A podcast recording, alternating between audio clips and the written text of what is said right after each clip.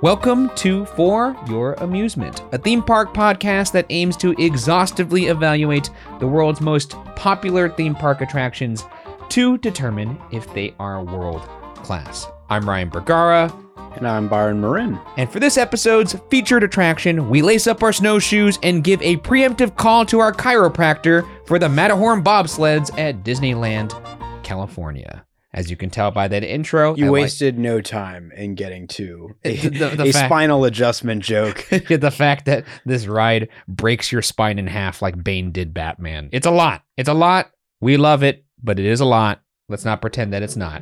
And with that, let's get into some history, huh? As many of you viewers and listeners probably know by now, Disneyland opens in 1955.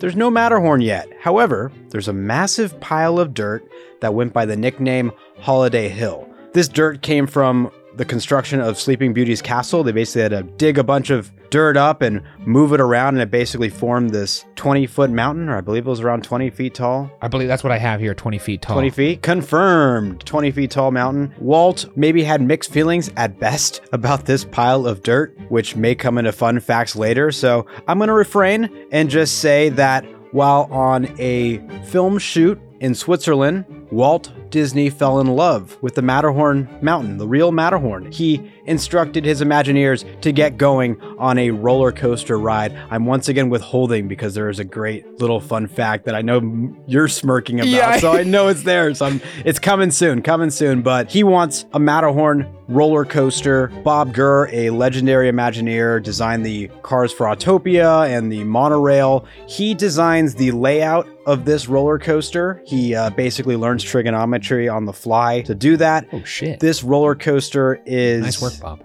manufactured by Arrow Development. And I'm sure there's another very fun fact in there that you're going to get soon in regards to constructing the rails for this roller coaster. Actually, I don't have that fun fact. You could go ahead and say that. All right, we're now. plugging in now. This is the first roller coaster to use tubular steel track. Oh, I do have that. Never No, mind. well, that- I'm like, I'm like, that's the layup. I know that's got to be in there. I will Mm-hmm. also say that that 20 foot pile of dirt that was nicknamed Holiday Hill, I guess the first, if you can call it this, incarnation of what became the Matterhorn, also was that hill. Walt basically covered it with artificial snow and put a toboggan run. Toboggan? Toboggan? Toboggan? A sled run. Let's go with that. And he had people ride down it, and that was called Snow Hill. Interesting. And that was like kind of like, you know, the Snickle Fritz Matterhorn. Now, since we're on the topic of Holiday Hill, was this also a romantic location for people? Do you have that in your fun facts? Uh, people did often. Uh, they weren't like full out doing it, but I mean, Mhm. you know, they were getting cozy. I bet. You know, a little, s- little snuggling, perhaps a little bit more. Yeah. Hide be- some stuff behind the picnic basket. anyways, Walt, not a fan of this being in his park. No. But we are gifted with Disneyland's first roller coaster, which is still the tallest structure in Disneyland Park at 147 feet tall. Not resort. Not resort. That that no, not resort, just Disneyland Park, Disney, the resort Disneyland. that belongs to uh, Guardians of the Galaxy Mission Breakout now. Mhm. which be. rules the skyline. Anytime you're on the five freeway approaching Disneyland, you're going to see. Guardians first. But as children, I feel like Matterhorn was probably the first thing you would see. Oh, it was the first thing you'd see on the five on the way down. You'd be like, oh boy, fun things are about to happen today. In fact, I remember one time my parents surprised me by taking me to Disneyland. It wasn't too much of a surprise because I was starting to clock it. I knew the freeways. And then once I saw that Matterhorn, it was all but confirmed. If we had driven past Ball Road and just left the Matterhorn in the rear view, I would have made us crash that car. I would have gone full Joker. I had some birthday surprise visits myself. Oh, I'm sure. Unfortunately, a few of those that I thought were going to end up at Disneyland were trips to IKEA. Because uh, I associated. but isn't that the- a Swiss company? huh? That's a Swiss company, right? Yeah, we're staying on topic here. Yeah, so you know, next best thing. You have yourself you have yourself some meatballs, you look at some furniture, you reenact that scene from 500 Days of Summer. Anyways, June 14th, 1959, Matterhorn debuts. When it opens at the time, it's a part of Tomorrowland, which is super weird. Uh, it wouldn't get officially declared a Fantasyland attraction until 1972. And yet, that doesn't feel quite right either, I will say. It, Matterhorn to me has always been kind of like a man without a country. I've never identified it firmly as either Fantasyland or Tomorrowland. Honestly, I, I identify closer to Tomorrowland, even though it makes no sense at all. And for the record, the mountain has never moved. We're talking strictly nomenclature here. How is it like put into a little uh, envelope in terms of how it's uh, classified? Is it a Fantasyland attraction or is it a Tomorrowland attraction? They did not move it from Tomorrowland to Fantasyland. Is Yeah. that what you were getting at? Yeah, exactly. it was Gotcha, some uh. Louisiana purchase of Tomorrowland. Exactly, Fantasyland exactly. expands, and it's been chugging along ever since. I think you meant bumping along, is by the way what you were trying to say. Chugging along is giving it a lot of credit. Look, I'm not a hater of this ride. I know it's coming off that way. I actually like that it, it causes several discs in your back to rupture upon exit. That adds to the charm of the ride, in my opinion. I will say one thing too. This ride does open up in 1959. It was part of the first major expansion of Disneyland. And that expansion not only added the Matterhorn, but it added the submarine voyage and the monorail. And get this, all three of them were the first ever attractions to be dubbed the now iconic e ticket. These are the first three e ticket rides the monorail, the submarine voyage, and of course, the titular ride of this podcast, the Matterhorn. This ride cost $1.5 million to build. Adjusted for inflation, that's about $46.3 million today.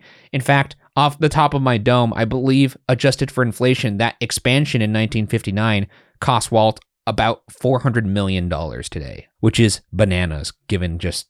Well, I guess he was doing quite well. The films were doing good. Doing good. Sorry, I turned into Huckleberry Finn there for a second. But yeah, Walt was doing okay, but this was still quite the check to write. I imagine he had very shaky hands when he did so. He wanted it. He loved that mountain. He cashed that check, baby. This mountain stands 147 feet tall. It's one one hundredth scale of the actual Matterhorn in Switzerland, which stands at 14,700 feet tall. But like you said, still the highest point in Disneyland Park. It took 500 tons of concrete and over 800 gallons of paint. Glass beads were used on the fake snow to make it glitter like the real deal. Pretty cool stuff there. Obviously, they also used forced perspective and used plants and trees that were only native to the uh, ones you would find in the Switzerland area. I think that's also quite nice. I keep forgetting that forced perspective was getting used from the earliest days. It's pretty wild that they had already Disneyland. pioneered s- techniques that they still use in heavy rotation today in the parks. Pretty impressive stuff. This ride has a max speed of 27 miles per hour. Thank God, because if it went any faster, you would break every bone in your body. Um, and I, I, I do want to, I want to preface this with we, we, we need to cut the team a little bit of slack. This was built in 1959. Oh boy, do you feel it? You feel it every every year. Every year since that has passed, you feel. Everyone knows this fact. I'm gonna say it just so that I don't get screamed at in the comments. There's a half court basketball court at the top level of this mountain. It was used for like the when the mountain would have climbers or uh when, you know, performers from the fireworks would, you know, need time in between shows. They would come in here and pass some time, shoot some hoops. The late great Kobe Bryant visited Disneyland several times. I wonder if he ever got some shots up in that on that half court. Potentially. Funny enough, I actually saw him exiting Matterhorn. Makes sense. He was probably was up there kid. dominating Disneyland employees. Disneyland course. cast members were getting dunked on. Yeah, surrounded by a uh, security team, of course. But course. um, Yeah, yes. that was that was a fun middle school moment. Otherwise, he would have uh, tackled him and, and humped his leg like a poodle. I think you're speaking for yourself here. That's true. I was. It's official. We are back at it and in a new year. Listeners, I gotta be honest, my resolutions have me busy. Being back in the gym, reading more, organizing my storage, the list goes on and on and on. I just have no more time to even think about my next meal. But thankfully, Green Chef, the number one meal kit for eating clean, is here to save the day and maybe even the new year. Green Chef makes eating well easy with plans to fit every lifestyle. Whether you're keto, paleo, vegan, vegetarian, gluten free, or just looking to eat more balanced meals, Green Chef offers a range of recipes to suit your preferences. Each week, choose from 80 plus flavor packed options. Easily customize your meals to suit your lifestyle with preferences like keto, vegan, vegetarian, fast and fit, Mediterranean, gluten free, and protein packed. I certainly went a little overboard during the holidays, and Green Chef is the perfect way to get back on track. Green Chef delivers everything you need to eat clean the easy way. Nourish your body with chef crafted, nutritionist approved recipes packed with clean ingredients that support your healthy lifestyle and taste great too. My favorite part is the green market. Meals are one thing, but where I struggle is snacks. With functional snacks and clean beverages to support your gut and brain health, the Green Market is the mindful eater's one stop shop for high quality, carefully curated goods. Choose from grab and go breakfasts, brunch kits, 10 minute lunches, ready to eat snacks, veggie sides, and more. Get your year started off right. Go to greenchef.com slash 60foryour as in 60 F O R Y O U R and use code 60FORYOUR to get 60% off plus 20% off your next two months. So nice, I'll say it twice. That's greenchef.com slash 60foryour and use code 60FORYOUR to get 60% off plus 20% off your next two months. Get on it right meow. Back to the show. Uh, we said this already, but first tubular steel roller coaster and the first electronic dispatch system in the world. It was the first in the world for both of those, but the dispatch system allowed them to have more than one car on, on the track at any time. This ride is a Disneyland Juicy Sclusy. It's the only park that has this ride, and it's Disneyland's first thrill ride, as Byron said. This is interesting. No Harold until 1978.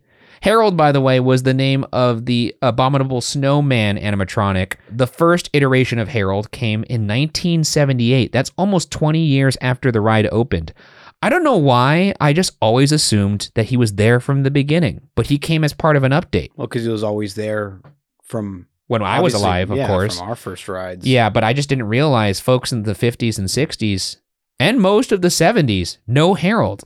Just think of that ride without Harold. It's kind of that's a tough look for the ride. Also, imagine this ride with basically a gondola going. Yeah, sky The, uh, the, the skyway going so it was that. much more open. Uh, next fun fact uh, is actually led perfectly by Byron because there used to be the Disneyland Skyway, which was basically an aerial uh, bucket tram that would, you know, travel via string, not string, like wires and cable and whatnot, but it would go through the center of the Matterhorn.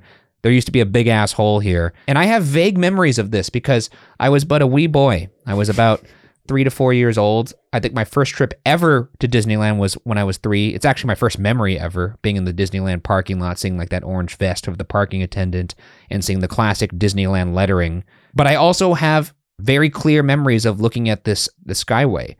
I miss it. I, I mourn its loss. I wish it was here still today.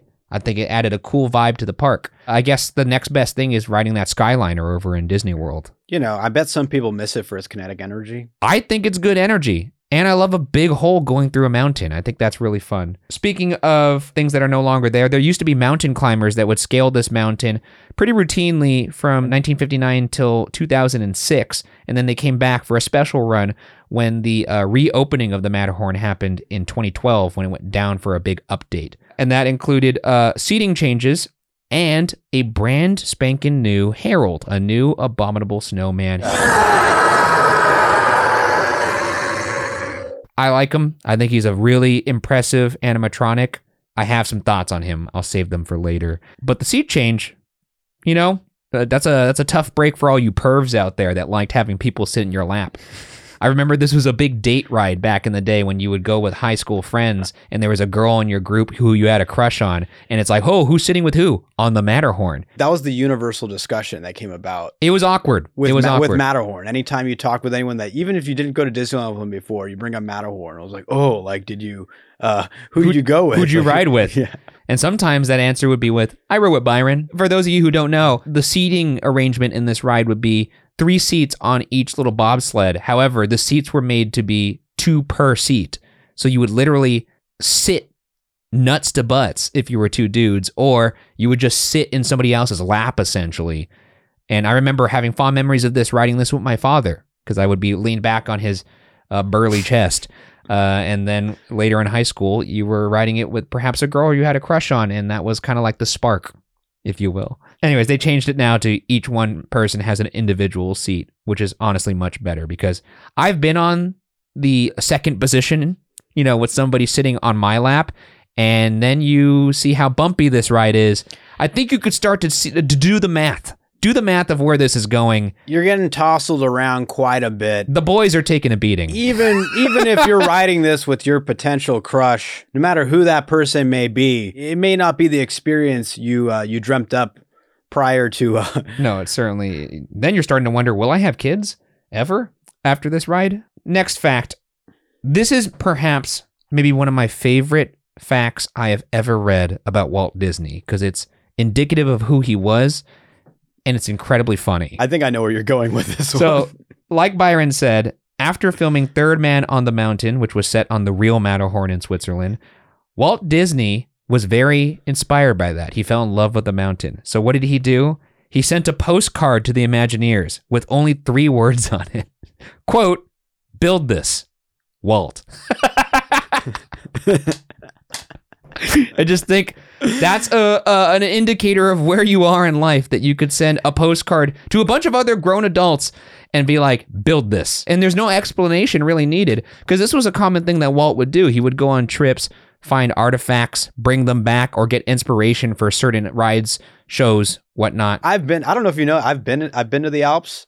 Oh, I, you I- have? I skydived in No. the Alps once, and I, I made it a point to have the the guide point out the real Matterhorn mountain Yeah. before throwing me out of that plane. Be honest, and I want you to be very, very honest. Was the first thought that you had when you saw the real Matterhorn, was it, "Eh, looks just like the one in Disneyland?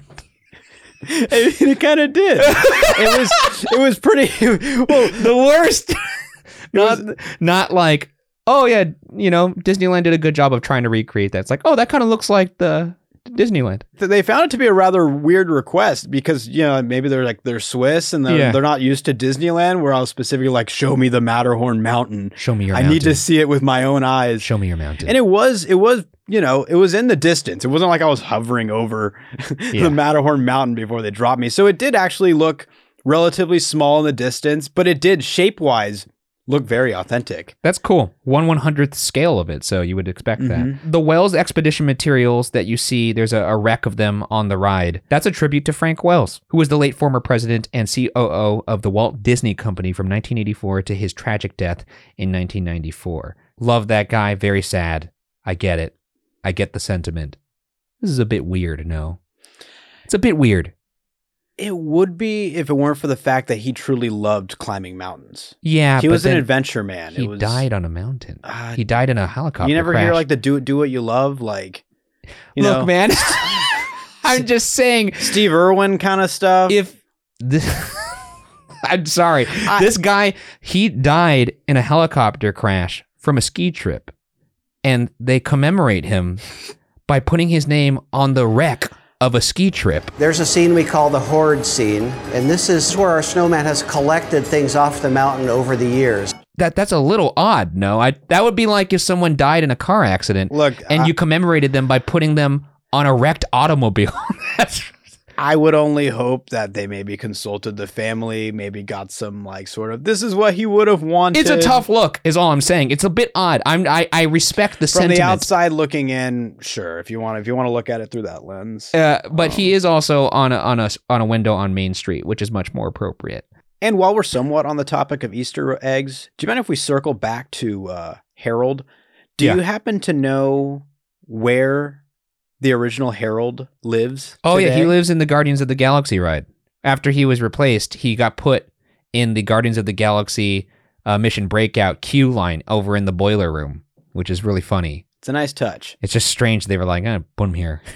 like, I know where to put him, but people will like seeing Harold. There's actually two separate tracks on the Matterhorn. The Fantasyland track is a bit longer and faster than the Tomorrowland track. And Fantasyland being the side of the mountain that's closer to Fantasyland, and Tomorrowland track being the side that's closer, of course, to Tomorrowland. They're pretty similar, but like one of them is faster and longer. And that's the one I will avoid from now on because you know, less wear and tear on my body. According to the Walt Disney biography by Dave Thomas, Walt might have been the first writer on the Matterhorn. And he was so excited to write it that he insisted on writing it without the brakes being installed. So what they did was they piled up bales of straw at the end of the ride, and Walt Disney rode this ride and crashed into those bales of straw. What a child. A fucking legend. What a child at heart. a child at heart. Would have know been a very bad look for that team though if he broke his spine. You know what? Like I, flying I, into I, have, I appreciate someone who could also walk the walk. It's nice. I mean, any all of us have had like experiences like that. You ever do the sit in the laundry basket and fly down a flight of stairs, that kind of thing? I have done that. I also used to. Uh, Lots of broken arms. I used to also ride a lot of wagons down hills. I would do that too, and lots of uh, raspberries on my knees. And the last fun fact we have here is the coconut macaroons that are shaped like the Matterhorn. They're the Matterhorn macaroons, and they're available at Jolly Holiday Cafe, uh, the bakery on Main Street. I did not know that. I did not know these existed. Apparently, there's a cult following for this treat. I gotta try it. It looks good. It, it's shaped like the Matterhorn. I don't really like coconut. Oh. Yeah, I, I, I like coconut. I don't really like sweets, but I'll try it just because it's shaped like the Matterhorn. We could split one. Okay. And that does it for fun facts. Uh, we're going to get over to current reputation for this ride, but before we do that, let's have a word from our sponsor. Now, into the current reputation of this ride. How popular is the attraction today? What is the average wait times? Uh, where does this fit in the theme park landscape? And how do people generally feel about this ride? In regards to reputation, it opened to an extremely positive one. Most of them probably never even experienced a roller coaster, let alone a Themed one that's interlaced within a, a mountain structure. It's crazy, yeah. So there's nothing like it until it came out. Walt was originally skeptical. He did not want a thrill ride, right? Yeah, I recall that. And there he is, once it's completed, riding it into a bale of hay. Longest recorded wait time I have at 195 minutes. that must have been when it reopened in 2012. Oddly enough, this recording of 195 minutes was registered on December 20th, 2022, which I understand Christmas time gets pretty packed at the Disneyland Resort, What the? but this just seems obscene. There's actually multiple times Three uh, hours and throughout the 15 day that was minutes. over 100 minutes 300, three hours and 15 minutes. on this day. I don't know what day of the week that is. Obviously, you know, Christmas time, it does get packed. But I didn't think people were so horny for the Matterhorn that they'd wait three hours. That's crazy. All time average wait time comes in at 41 minutes. And this is according to thrilldata.com. This is according to thrilldata.com. 41 minutes average wait time. That scans a little bit more. That seems about on par for what I normally see on the Disneyland It's app. usually that's usually what you see it as. What's the wait time right now? Right because now. the Disneyland app does give you wait times when you ask for it. Uh, let's see. Right now, the Matterhorn is at 80 minutes. It's even more impressive because it has two tracks, so the capacity is actually decent. Yeah. They've obviously gotten better at that over the years, but like for a, a coaster constructed in the 50s, it's Yeah. very impressive. I think it's fair to say, too, that Disneyland and theme parks in general needed a ride like this to be able to push the envelope for what a thrill ride could be. Because there were thrill rides elsewhere in the world. Like the roller coasters existed at this point. However, nothing to this scale or to this level of theming. And it's so Walt Disney to be against the idea of a thrill ride, but then to be like, okay, we're going to do it, but we're going to do it my way, which is we're going to rebuild the fucking Matterhorn from Switzerland. You that I got you got to you got to plus it. He he certainly did plus it. And I do think Disneyland desperately needed this because if it doesn't happen, like, let's go into a timeline where Walt gets his way. We don't have a thrill ride at Disneyland while he's still alive. How much fighting would there have been to then get a thrill ride after his passing? It would be a tough uphill battle, I would imagine, right? Like, because mm. you, it already happened with other things since he's died. Like, oh, Walt wouldn't want this or Walt wouldn't Alcohol. want that. Yeah, alcohol. Look, for look how long it took to get alcohol. And we're just getting that right now. into Disneyland. and people have mixed feelings on that. It's interesting to me because this could be a, a major turning point in the multiverse where there is no thrill rides at Disneyland and it changes the course of that park, but also theme parks in general because it takes it from just being a family park to a place you could go for teenagers or, you know, uh, there is a cool factor added there that just completely scaled up their business. And it all comes, you know, kind of comes back to this nexus point, which is the Matterhorn. I think that's very interesting. As much shit as I give this ride, we do owe it a salute for that. And for all coasters globally. Yes, for- yeah. as in, in regards to innovation, Yeah, I agree. I totally Disney agree. coasters may not be the most thrilling, they may not be the most intense, but a lot of the technology that went into the roller coasters is getting implemented across the globe. You know, like an elec- electronic dispatch system. That's the Mhm. first ride to ever do that. More than one train on the uh, the tracks at a time. allows for greater ride capacity, more people could see the ride. You know, that's that's big stuff right there. Let's go to first impressions. What did you think about this ride the first time you rode it? If you could even remember that. My memory is extremely hazy. I believe I was six years old the first time. That sounds about right. I don't recall the height requirement off of this ride off the top of my head. I want to say it's like 36 inches or maybe 42 inches. I feel like there's a, a period of time, at least when I was a kid, where I think just the requirements you had to be over the age of three. I don't know how, because yeah, I I, rem- I think three year olds were able to get on this ride. And that makes a little more sense given what we were talking about when it came to the seating arrangement, Mhm. because you would literally be wedged between the, you know, your, your your dad or your mom's lap, so they could really hold on to you and make sure you didn't fly off or anything like that. Which means nowadays there is pro- there is definitely a height requirement. More strict height requirement, I would imagine. I'm going to guess 42 inches. Mine is also very hazy. I was, uh, I, I don't even remember what age I was. I do recall it being nighttime though. Okay. uh, or at the very least, my most lasting memory of this ride was me riding it at night. This was one of those rides where we used to travel with a group of cousins to Disneyland often, and that would be our annual Disneyland trip. But they were a bit younger, a bit smaller, and a bit more scared of thrill rides. And so I recall this would be one of the rides that we would ride at night when everyone went to sleep. And the dads, myself, would go out and we would just wreak havoc on the park and just bounce around at top speed just cramming in as many rides as we can at nighttime, similar to what I do today now. And this was one of those rides that you would ride at night, and it would be like the thrill portion of the evening. Which is a great time. Of Oh, day this is an ex- excellent night to ride. experience it for the first time because those blue lights within the mountain at Yeah. night are just so. Oh, it's. I don't also know, it's remember, so appeasing to the eyes. and I also remember Harold scaring the living shit out of me. That is my one memory that I could pull out of six year old me. They really killed it on the, on the design of Harold. Like he truly is whimsical yet still very scary, especially the original one. The original Harold I thought was pretty scary. It had red glowing eyes. That's all I remember. The the red eyes in the dark. On subsequent rides, I would close my eyes knowing when the Harold was going to appear because I didn't want to look. I, was not a big like you know as a kid I was easily scared with anything spooky or you know That makes sense. overly thrilling. So yeah, Harold was a big deterrent. And I even recall that most of my mental energy on the Matterhorn was not even focused on the fact that I was on a roller coaster. It was like, okay, when's the next time that guy's going to pop up? Because Yeah, I'm so scared of him. I, I need to be aware. And I, I spent so much of that ride calculating, like, okay, we're at this portion of the ride. He's got to be around the next corner.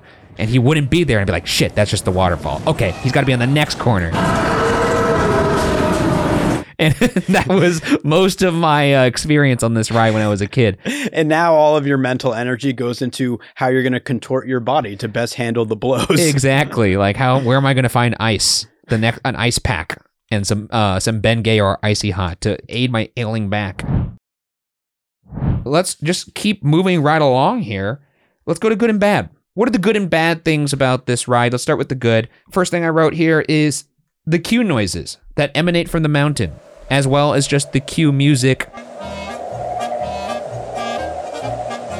I have very fond memories of walking around Disneyland at night and hearing the wind that kind of projects from this mountain. the howling, The wind. howling wind, and every now and then, I don't know if this is in my mind, but I'm pretty sure it isn't because I do think they had an audio loop for this portion of the park. Audio loops are just portions of Disneyland that run a consistent amount of audio over and over again to let you know subliminally or maybe more subconsciously, I suppose, that you are in a certain part of the park in a certain theme. And the audio loop for this portion, I do recall there being a faint cry of Harold, the abominable snowman. There is, and we might play it for you right now. It's very good. It actually is storytelling before you even get on the ride, before you even think about getting in line for the ride. I can't think of many attractions that do that. It's a great anticipation builder. Do they still have Harold kind of faintly screaming today? I don't think they do anymore. That's sad. That's sad if so. They still have the sound of the blizzard. They right? have the sound of the wind still. I, I confirmed that, but I don't know if they still have Harold. I wish it was still there. And if it is, even better. And the queue music. Fantastic. Really sets a tone. It's a little goofy. I imagine people from Switzerland maybe think it's a bit uh, on the nose. Anyone from Switzerland would have really hated what I used to do on this ride. Okay. So once I hit my like punky teenage years, Oh, I would bring a harmonica on onto the Matterhorn. Yeah. And I didn't play harmonica, but like if you just take a harmonica and you blow and you wiggle it back and forward, it just kind of sounds like a like a kind of like a yodel like yeah. music sound. That's funny because when I I, blow and wiggle it back and forth, that's also the noise I hear. Oh my gosh. Sorry, keep going. And so I would play it throughout the the entire ride while Oh while running down the mountain. And one day we get off Matterhorn and there's a couple high schoolers that were at the front of the train and they turn around to me at the end of the ride, which at that moment I didn't realize they were probably stoned out of their minds because this guy, the surfer bro, like looks back at me and he's like, dude, your music enhanced the ride tenfold. yeah, I don't think I, I just think folks from Switzerland will probably hear the queue music and be like, "This is a little goofy." It's like when you go to an Italian themed restaurant and it's like dun dun dun dun dun dun. dun. It's it's a bit much, uh, but I enjoy it. the thing is, it Uh, caught us as children. It got it got it hits the nostalgia bone. I like the atmosphere of standing in this line quite a bit. The the switchback portion, not so much wrapping around the mountain. That could get a bit much, especially on a hot day. That's why I prefer to ride this ride at night because if it's hot, there ain't no shade around that mountain, and you're just getting blasted. No more lap sitting. That, that's a bonus for me. That's a good for me. Might be a bad for all you perverts out there. I actually like that there is no more lap sitting because it protects the boys downstairs and it makes for a comfier ride. In addition to that, they've heavily padded the seats. Yeah, before it was like a plastic kind of surrounding you in the seats. There wasn't even really any padding from my recollection. And that also just added to the beating that this ride lays on you. Because every time it goes down for a refurb, everyone thinks that it's getting retract. It's not. It doesn't get retract. Like I would have very mixed feelings about it getting retract. I Like, went on I it- would get it, but Oh, dude, I wish it happened. I wish I wish it would happen. The last refurb that just happened a couple months ago, I got on it thinking they probably smoothed this bad boy out. It's going to be riding like a No. dream. you get the OG, And I got on and it was like, the OG tubular steel track. I really hope you're all watching this on video, by the way. If you're listening to it, the, Ryan is having a seizure, and you'll have to go to YouTube and give this a watch. Um, I, I, I shook so much my beanie flew off, just like it would on the ride. Oh, let me fix this fucking podcast microphone. but hey, if they're going to refuse It makes you sh- to switch out the track, at least they've decided to pad the seats. I, I do enjoy the padding. It makes the shaking not as bad. You, we've referenced it many times already in this podcast. This is a, this is a very rough ride. Oh, by the way, I'm gonna like I'll drop a little tip in here for you. If you have long legs, do not sit in the first row Yeah. or uh, do not sit in the first row of every car. It's two cars connected together, so I believe that would be row 1 and row 4 Why is that? because there's no leg room. Oh, Do you oh. ever notice that it's just basically like a wall? No, I haven't legs? noticed that. I have not noticed that. Um, but if you are in the other rows, you get these nice long leg pockets that I you do get love to a leg stick. pocket. They're like cubbies for your feet. That's You don't get that. big plus on feet cubbies. and I have relatively, you know, short legs, normal at most. For anyone that's like six feet or taller, stay away from that front row. Hmm. Byron's Tinder profile just took a hit. Except you're not on Tinder anymore. when was the last time I was on Tinder? That's true. You would be. You're more of a Hinge guy. I was a Hinge guy too. Another good here. The sound design, just in general, in this ride is spectacular. They really do a good job of making you really f- fucking scared of this abominable snowman. The the that first lift hill is terrifying. It's pitch black first off, and you just hear what sounds like dinosaur stomps, like the T Rex. It's just. And then you hear like a. We could The play. grunts? Yeah, we could play this right now. I recently rode this with my five year old nephew. I thought he was going to have a heart attack because I was like, damn, this is even scary for me. They also now have like that, it's a screen, but it's a beautifully rendered screen. It's like behind like like an icicle kind of looking see through icicle material that makes it look like he's staring at you through a glacier. And with the sound design, it's terrifying because he screams at you and then you go past it on the lift hill. You're still climbing very slowly. There's nothing you could do. You're strapped in. And when you get to the top of the hill, it gets pitch black again, and you just hear it more. It sounds like he's on top of you. It's terrifying. I had the lift hill as well in general because I think it's just such a great anticipation builder. The fact that you you roll into like a cave essentially, you almost you kind of roll like what appears to be underground. You're talking about after the lift hill when you roll through that little cave Well, portion. I'm, I'm talking about when like they first dispatch you. oh, that's even In- better.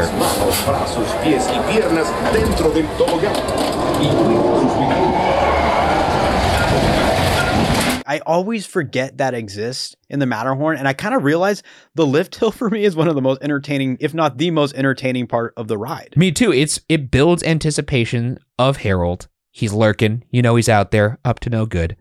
And then it just sets you up to have your senses dialed to 10 because it's pitch black. It's very slow. There's all these sound effects and things happening around you. So you're mentally starting to dial up your senses, which is really hilarious because after the you get off this lift hill, they really beat you over the head with everything. And when you're already kind of leaning in to listen, you get hit with the hammer. The first thing you see after the lift hill is the sighting of the old expedition. As we mentioned before, you see the Frank Wells uh, mentioned there. You see the Wells expedition. The thing is completely wrecked, so you know Harold got to them. In the scene, apparently our snowman has grabbed vehicles from various attractions that have gone through the mountain. So we have a few bobsleds and one of the buckets from the very old 1959 attraction of the Skyway buckets. Great storytelling. A lot of people don't even realize that's part of the story, but you know, real ones know out there. This is at this point, even as an adult, once I see that Wells expedition, I immediately get filled with anxiety because I know we're about to see Harold soon and I don't know where he is. I can never time it perfectly. I'm always like, okay, there's the Wells wreck. He I think he's around this corner and then he's not. And then I actually don't know at what portion we see him. I think it's maybe like somewhere between 10 to 20 seconds later. But I could never time it. So I'm just sitting there tense. You know what also helps with that is the fact that there's two different uh, tracks. Yeah, and you can so see- yeah. they're all the, the Harold appearances are not at the exact moment. They're not perfectly mirrored tracks. Yeah. And which gets me to the first Harold sighting. Our guy. This, du- this dude, especially the new one, an absolute fucking. This guy is huge. He's a huge animatronic. I'm gonna admit I didn't like him the first time I saw him. I was too married to The original. I'm I'm kind of just there. those still red eyes. And honestly, more of it was just I think I'm realizing right now. I think I preferred the other one because of the sound, not the motion. No, and you know what? You nailed it because first off, if you put a gun to my head and you say which Harold we we could bring back one Harold, the other one has to die forever. I'm bringing back the old one. I think it's not as impressive of an animatronic, but I think it's more true to the nature of the ride and it's scarier, and I like that. The new one's more impressive. Like the maneuvers that this animatronic does are great. He kind of like leans out out of a hole. It's very fluid. He It's has like very a fluid. head shake to him, like where like kind he of the does hairs have a head could shake. kind of fluff around. He shakes his head like that uh that that guy that's the boss of the Jar Jar Binks world in Star Wars. Like, yeah, he does that kind of thing. I will say though, this is just a nice moment to dunk on Disney World because our our our, our mountain monster works unlike theirs. They have their disco yeti and we got a full-blown state-of-the-art animatronic in our mountain. Just saying. But we'll get into the sound design of that monster later because I agree with you. I just wanted to put a pin in that this is also a good I and like I said, I really mean this. The herky jerky nature of the ride. I enjoy it. I think it adds an element of danger. Will I be injured on this ride? I don't know. Possibly. If I was a chiropractor, I'd leave a stack of my business cards at the exit just in case. It's like, oh, I need a chiropractor. Oh, there's a stack of them right there. It's a lot, but I do enjoy it. It makes the ride dangerous to me. Yeah, I mean, 27 miles an hour, you know, with that layout with super smooth track, probably wouldn't have the same uh, level of thrill to it. No, it would not. Here's another one I like seeing the other bobsled run parallel to you.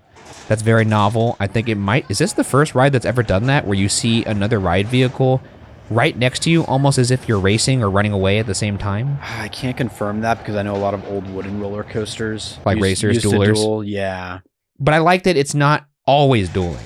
There are moments when you make a turn and you see the other ride vehicle and you're like, oh, that's cool. There's other people running away from this guy in the mountain. And then you have Harold again, Harold's sighting number two. This one's even scarier than the first one because it happens way later in the ride. And this one's even more impossible to time out. Because not only are you getting like tossed around by this ride, but you know I'm to see this guy again. And I believe he's actually angrier on the second time you see him.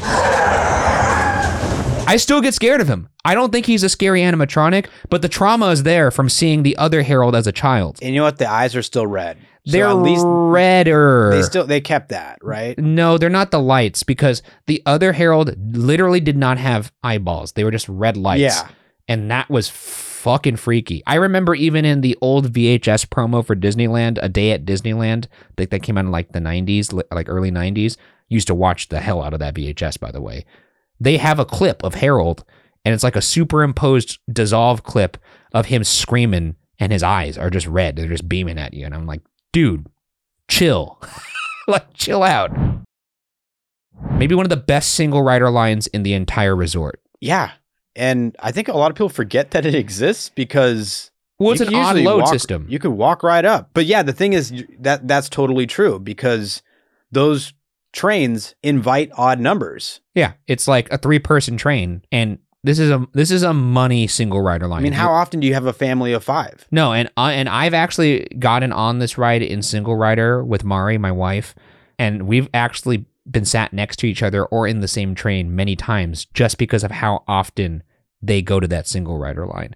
They actually put you to a different portion of the queue, which is also nice. Yeah, and if you can't find a party of two right away, yeah, you you'd you'd be able to ride with whoever you're in the single rider. line with. Exactly. And if you're saying Ryan, but then if I get in the single rider line, I'm not going to get the actual standby line queue experience, which is true in most rides. However, in this ride, they put you to like the front of the switchback area on the right side, the Fantasyland side. So you still get to soak in that elite atmosphere of the music. You get to see people getting on and off the ride. And then the last thing I have here for good elite nighttime atmosphere. Maybe some of the best in the park.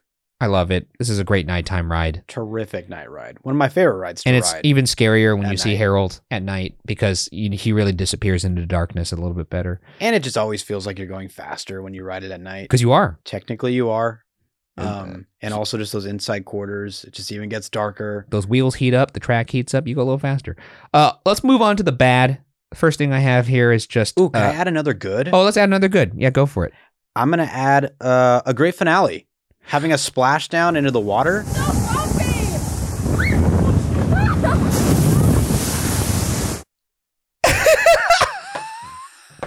is based on how you're laughing right now. Make your case. bad. It's a bad for me. Look, one of the biggest reasons why they did it, Yeah. uh, when it was originally constructed, was to serve as a braking mechanism. Yeah, it slows you down. So I think it was very helpful in that regards. I think it's very visually appeasing. I think it's great for kinetic energy. That's true. It's a great way to advertise to guests, Get on this ride. Yeah. get on this ride. It's also a great laugh kind of moment where you laugh and point at the person on the ride who got wet kind yeah, of thing. which doesn't happen all the time. However, there have been a few times in particular You're starting to get to why. And now I know why you're putting it as a bad is if you are in the front row, not only are you getting less leg room, depending on who's managing their water levels, yeah. and if especially if it's I've noticed it's like usually when it's earlier in the day, yeah. I think the water levels are higher. And I've been hit in the front row with a tidal wave, Huge. An enormous wave. drenched. An this- unbelievable amount of water. I don't believe this used to always be the case. It's, no, it's in recent years. it's happened in recent years, and actually, I agree with you that this is a good. I, in theory, like the water ending. However, what I have as a bad is that water at the end of the ride completely unpredictable. I've been on this ride in the winter, and gotten wrecked, like absolutely wrecked. Not just me, the entire train. There was a girl in front of me. She's one of my friends. She was wearing a, a red dress, and she was so wet that the red was leaking down her legs. That's how wet she got on this ride. She looked like she had jumped into a swimming pool. And we all kind of were like, and she's a Disney head too. And I was like, hey, this ride doesn't normally do that, right? And she was like, no. I've never seen an entire train get absolutely demolished by a tidal wave like that. What time And- of the day was this? This was, I want to say, around 4 to 5 p.m. And I Oh, remember shit. that because I was like, damn, this is not ideal. We don't have a hotel. We're going to be sopping wet for the rest of our time here, and it's not warm. Not a fan. And since that moment, I've been on high alert. I'm looking at people leaving the ride like, are they wet? Are they not wet? And it doesn't even matter because one train could be completely dry, and then the next train, it's like you jumped into a pool. Oh, I'm gonna add one more good. Okay, let's keep going. Gonna add one more good here. As you mentioned, I just want to reiterate this. This ride is one of a kind. There is only one Matterhorn coaster, and we're in a world now where you know Everything is duplicated and, you know, whatnot. space mountains are everywhere. Thunder mountains are at nearly every Disney park. That's true. Matterhorn is Matterhorn. There will only be one Matterhorn. You Granted- could argue that there is a spiritual successor Yes. at Disney's Animal Kingdom, a much smoother experience At Expedition Everest, yes, I would agree with that. with a B mode Yeti. Joe Rohde said he was going to fix their monster, though. He was going to fix the Yeti, He's gone, man. and he is gone. Joe Rohde was a legendary Disney Imagineer. He made Expedition Everest. He said he vowed to fix the Yeti. I don't think it's. I think he gonna shook his fist too. I think he did do that. He had a lot of gusto. at one of those too. expos. Fix the Yeti someday, I swear. Going into the bad, though, first one we've talked about it quite a bit. I just wrote pain in all caps. I do like the herky jerky nature. I wish it was about fifty percent less in the herk jerk. It's definitely not rewritable. No, it's definitely not. No one's like getting off the Matterhorn and going, run it back. No one's doing that. I mean, this is kind of circling back to first impressions a little bit. As a kid, I don't think you notice how rough it is No, because, because there's less body weight to throw around. Also, your body's elastic as a kid. You could bounce off walls. You could get hit by a car and you'd probably just get up and be like, let's go get some ice cream. This ride as an adult is mayhem. Like, I am sore after I get off this ride. And I'm I'm not like old by any sense. I'm uh, still quite a spring chicken by some standards. So, uh, by some standards, my standards. And I will say that this ride, I, I think they could clean it up just a tad. Yeah, Leave I- a I- little bit in for the nostalgia, that one's hard to argue. let's get into that Harold animatronic because you said this earlier and I totally agree. I don't mind the animation or the look of the new animatronic. I think it's pretty cool. I prefer the other one, but I still think it's pretty cool. However, I do hate the new sound design that they have for Harold. It's goofy, it's a bit odd, and it's not it just feels a little off in tone. It's like Do you remember a Goofy movie? Yeah. Remember Bigfoot in a Goofy movie? He's like Bigfoot.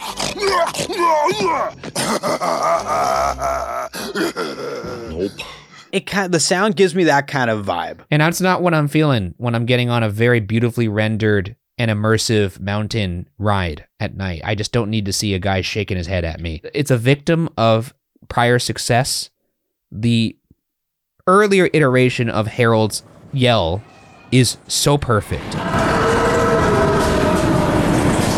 Like it is just sonically so perfect. It's scary, but it still feels good. It's the perfect like roar to screech ratio. it's very much like I imagine when when the folks over at uh, Imagineering made this yell, it must have been very similar to the feeling that the people who made the sound design for the T Rex in Jurassic Park felt. Like they just nailed it, like a, a complete, absolute home run, throwing 102 miles an hour over there in Imagineering. I don't understand why they changed it because it does sound so good, and this new one is so goofy, and they can't even add it back because he's doing a lot of gesticulation doing yeah, that. no, the cadence would not work. It was like a one note kind of. It's perfect. And it had this quality, and I don't think this is actually because of the the ride itself. I'm sure this was just in the mix of the sound effect. It had an echo to it that felt like it lingered as you were, you know, riding past it. I don't know. It just it it scared me more and I just thought it was a little bit more in tone. I'm sad it's gone. And then the last bad I have here, this ride could use a photo spot. I think perhaps like on that last little water drop when people were getting destroyed by water or not getting destroyed by water or when the first time you see Harold, maybe a photo happens there. That's a good point because considering the amount of refurbs they've done on this ride, you Yeah. think they would have tried to like. Help yourself out, make yourself some money and make everyone happy. Yeah, they're they're not usually the ones to shy away from making a, a I don't few get it. extra bucks. So Hide a little, I wonder you what know, I wonder uh, what the reason is. hide a camcorder behind rail or, or uh, behind Harold or put one in his belly button. I don't care. Do you think it's because half the photos would have dads that look like this? Yeah, I know. Just dads in pain. You know what I actually would kill for? I'd kill for a video. I want it even more now. I want a night vision video of people's faces on the lift hill, just so you could see the terrified children and just just dads being stoked. Because like that lift hill, I bet you you get some great reactions on there, especially the first time you see him peek through that glacier. Very scary. Make it happen, Disney. I'd like to see it.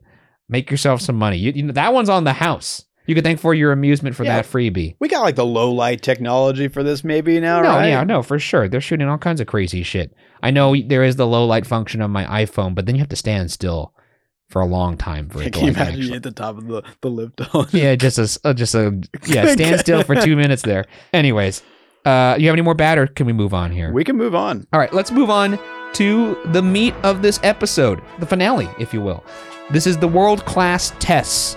We've devised a series of 10 tests slash questions to determine if this ride is world class. If this ride passes 70% of them, it gets an automatic world class pass. It's automatically a world class attraction. If it gets 60% of them, uh, then it's up for debate. Anything below 60% is an automatic fail.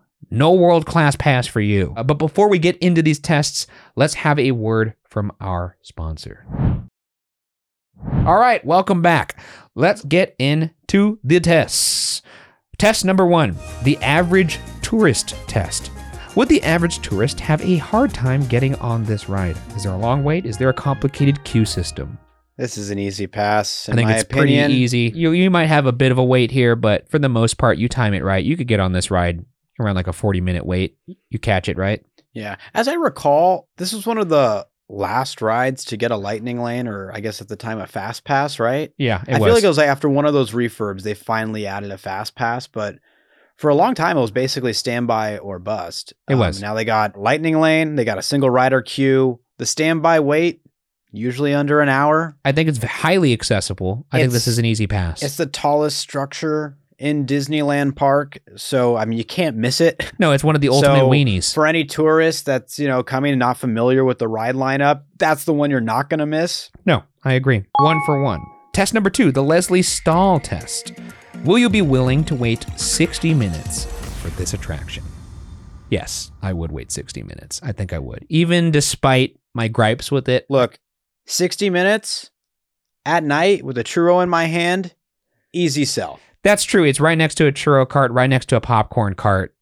I'd do it. I wouldn't be happy about it. This is a very, very, very uh, light pass for me because if I was by myself, I'm certainly not waiting 60 minutes for this ride. If I'm with a group and the vibes are right, I'm doing it. I can't remember the last time I've waited an hour to ride Matterhorn, but under the right circumstances, I most certainly would. I agree. And that's kind of where I stand with it. So I'm going to give it a light pass. It's a pass. Two for two. Test number three the smartphone test. Does the queue of this ride have enough to keep you off your phone? I don't think so. I, I mean, it, I'm going to disagree. how is that?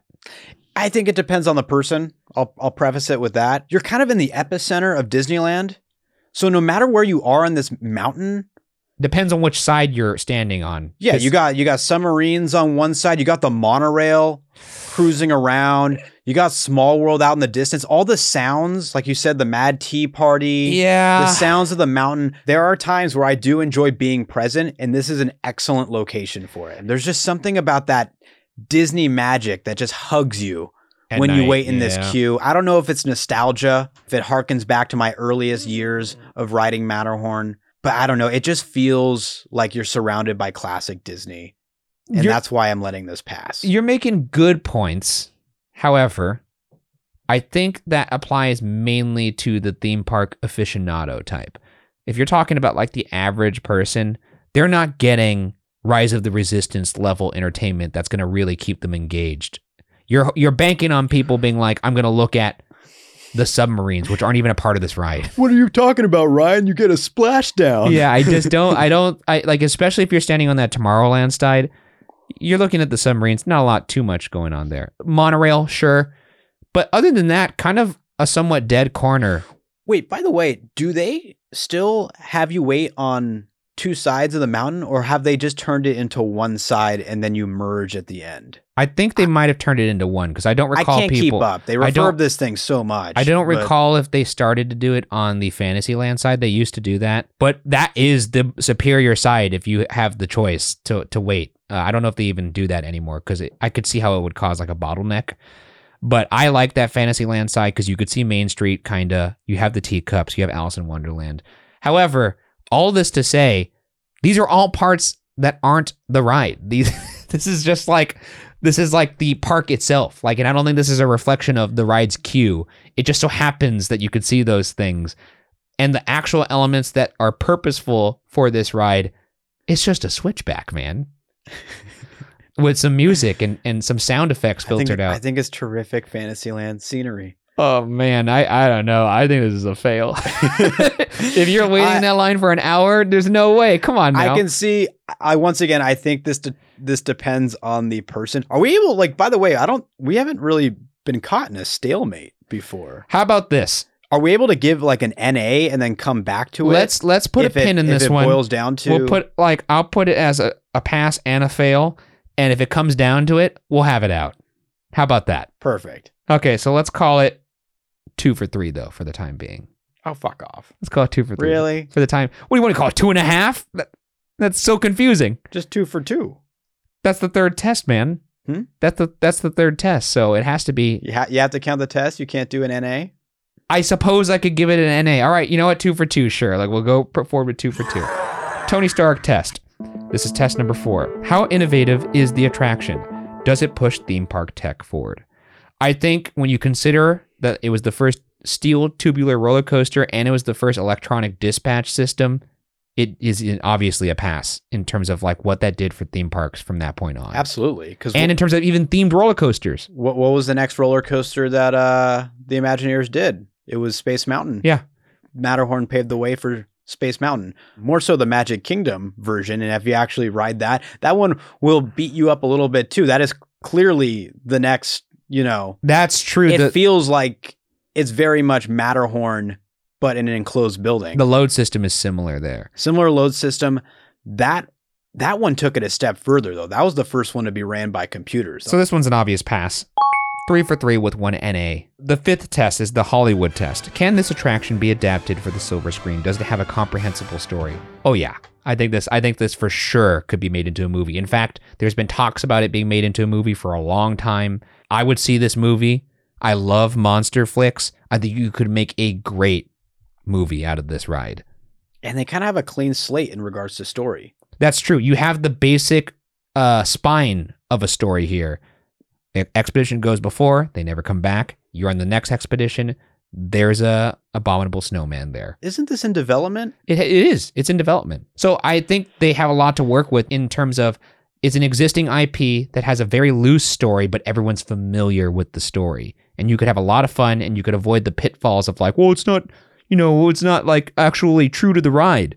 It doesn't have this or that or this. Like you could easily make a, a movie out of this just using the story elements that people know, and people will be very, very happy. That's a pass. I'd love to be in this film, Disney. Just you're saying. gonna, you're gonna be Harold. they're gonna I'll- put, I'll be they're gonna put you in the costume. Yeah, put me even if you make me the goofy one. That's a pass. That's four for four with one NA. You know what? This is confusing. I'm just gonna say four four and a half out of five so far. uh, test number six here, though. The Simpson test. How likely is this to be replaced with something new, much like The Simpsons did to Back to the Future, which we all mourn to this day? I don't think this ride's ever going to re- get replaced. It's one of the original attractions. You can't do it. You just can't.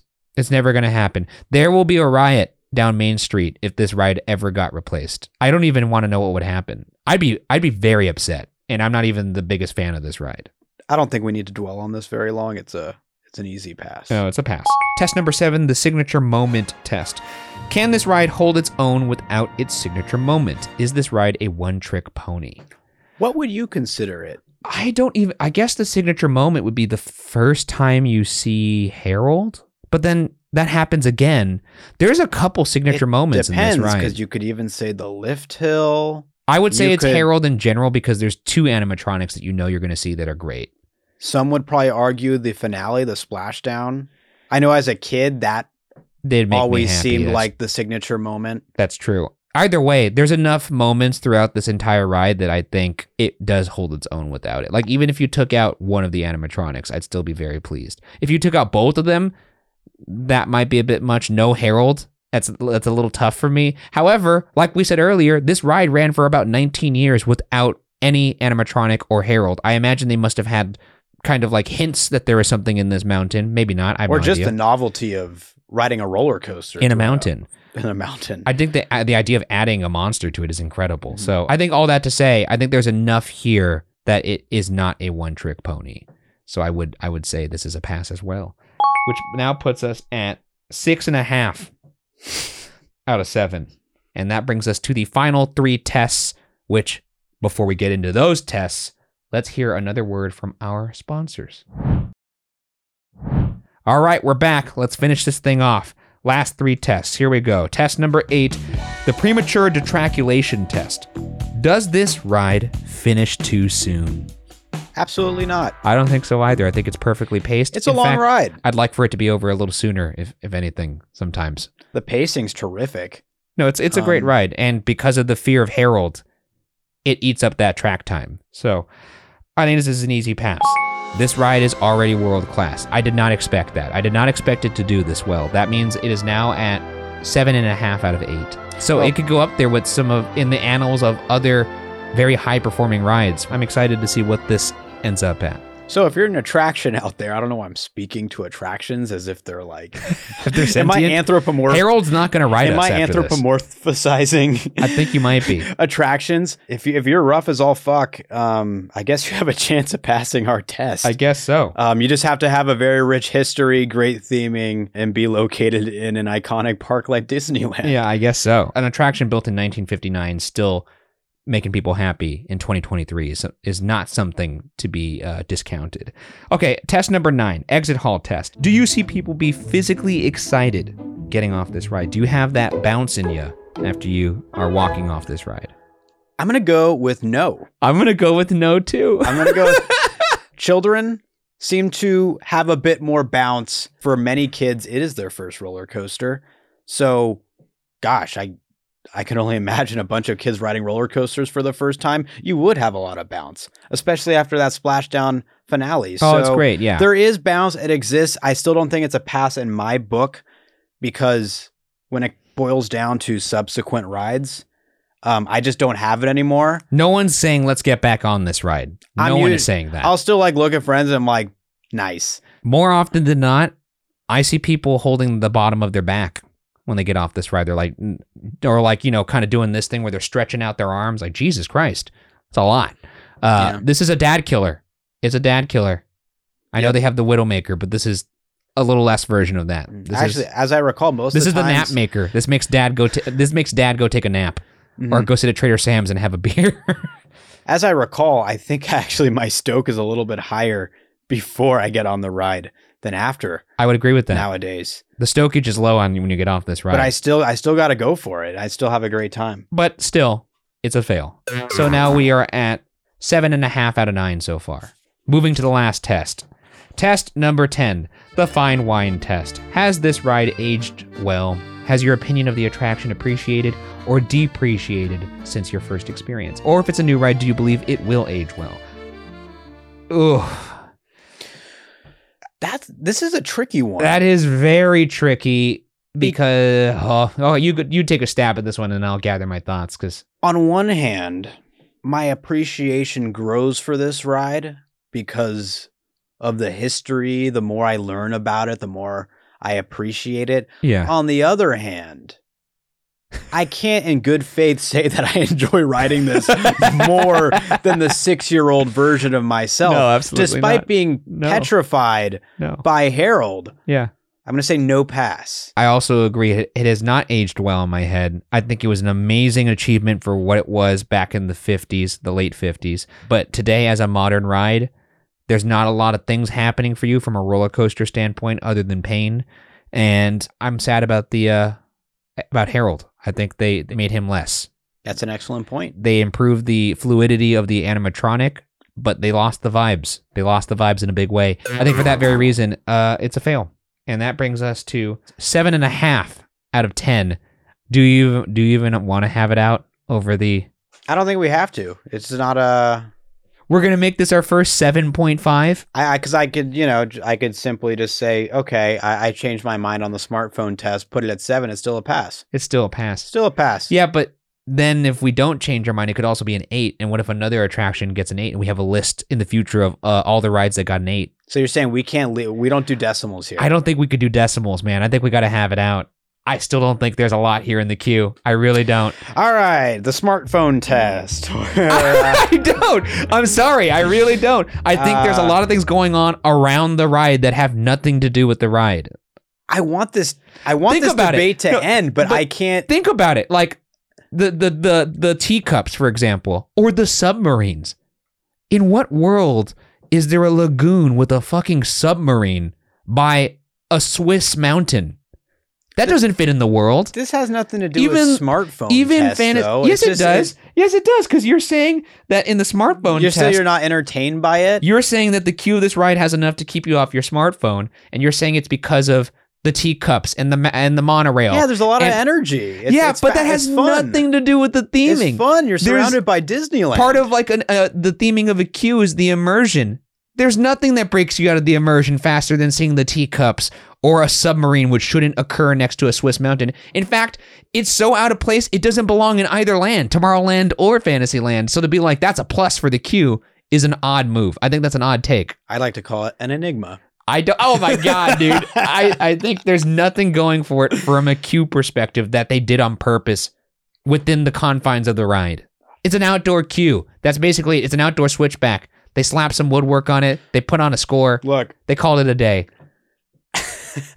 I'm gonna let you win this one. Because I have won. you know I've won. Only because I've realized that I'm fighting for my own personal interest, and rarely do I actually see guests super enthused looking at their surroundings with the same dreamy eyes I still do. No, because you're a theme park more- nerd. Yeah. This is this is another heads up ride where people were playing heads up in the in, in line. They're doing the guess and charades game with the cell phone on their forehead.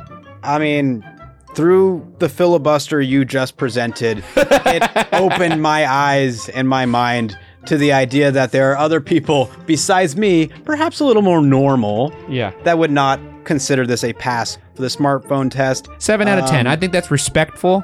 It is a world class attraction, if not for just what it's given theme parks in general. Not a slam dunk, but definitely world class. I think we gave it a very fair score. I think seven out of ten is the maximum I would give it. Uh, that does it for this episode of For Your Amusement.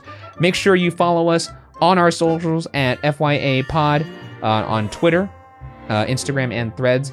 And uh, if you're watching this on YouTube, make sure you subscribe to the channel and also subscribe to the podcast. It helps us out in a big way to keep making this show for you. I'm at Ryan S. Bergara on Twitter and at Ryan Bergara on Instagram, and Byron is at Byron A. Marin on both. you know my handle better than I do now. I do. I do.